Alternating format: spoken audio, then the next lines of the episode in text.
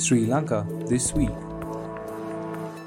Sri Lanka's Cabinet of Ministers has granted approval for the emergency purchase of electricity as the country faces electricity supply challenges. The decision entails procuring electricity from two private power plants as announced by Sri Lanka's Power and Energy Minister Kanchana Wijesekara. The Ministry of Health in Sri Lanka has taken the decision to restrict the approval of leave for doctors specializing in fields with a limited number of specialists to go overseas. Health Secretary Janaka Sri Gupta stated that the health sector has identified several areas severely affected by a shortage of doctors. According to the Health Secretary, specialist doctors failing to inform the Health Ministry before travelling overseas will face dismissal from their positions with further actions taken against them.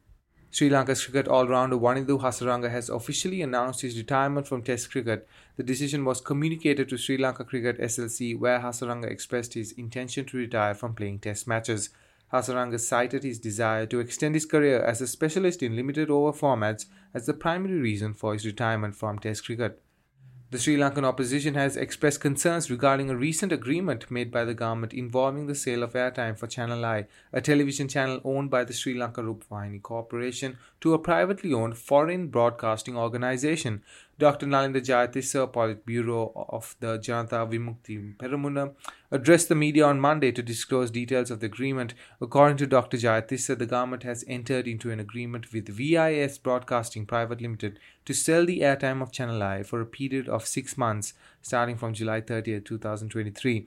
He criticized the lack of transparency surrounding the agreement, alleging that it was not made public before being finalized. He also revealed that the airtime has been sold for 25 million rupees per month. Furthermore, he elaborated that VIS Broadcasting Private Limited had acquired airtime from Channel I to launch a channel named SBC TV. According to his information, SBC TV is associated with Lyca Mobile. The Government Medical Officers Association GMOA of Sri Lanka has reported that within one year, ending May 31st, 2023. A total of 274 specialist doctors and 842 graded medical officers migrated from Sri Lanka.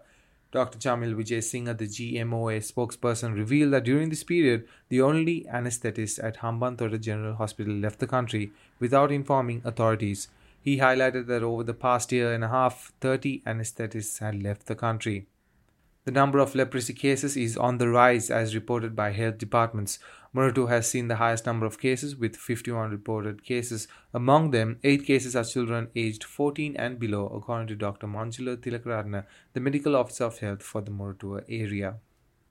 The Ministry of Agriculture has announced its intention to offer compensation to farmers who have experienced crop damage as a result of dry weather conditions. Gunadasa Samarasinghe, the Agriculture Secretary, stated that the compensation will begin at 40,000 rupees per acre and that estimates are currently being gathered. Samarasinghe further explained that preparations are underway to provide insurance coverage for six specific types of crops, which include paddy, maize, potatoes, big onions, and soybeans. Those farmers who have suffered crop losses due to these adverse conditions will be able to apply for the insurance provided by the Agriculture Ministry. US Ambassador to Sri Lanka Julie Chung highlighted that Sri Lanka has once again embraced its role as a hub for international and regional collaboration. As the country moves towards recovery, she mentioned that Sri Lanka is co hosting the Indo Pacific Environmental Security Forum alongside the Australian Defence Force, Arizona State University's Global Futures Laboratory, US Indo Pacific Command, and the Sri Lanka Coast Guard. Chung commended Sri Lanka's commitment to environmental security, including initiatives like the Global Methane Pledge and increased emphasis on renewable energy and conservation.